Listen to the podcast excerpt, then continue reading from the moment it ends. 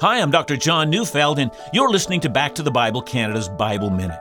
Galatians 3:14 so that in Christ Jesus the blessing of Abraham might come to the Gentiles so that we might receive the promised spirit through faith.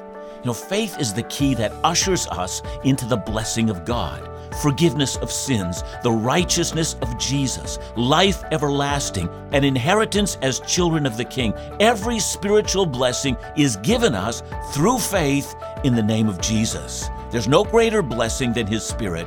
In Jesus, every believer is a recipient of the Spirit of God. The Spirit comes to dwell within us as His temple. His presence isn't just sometimes present, He's always with us, giving us all we need to live the life that God intends us to live. Listen to Back to the Bible Canada each weekday on this station.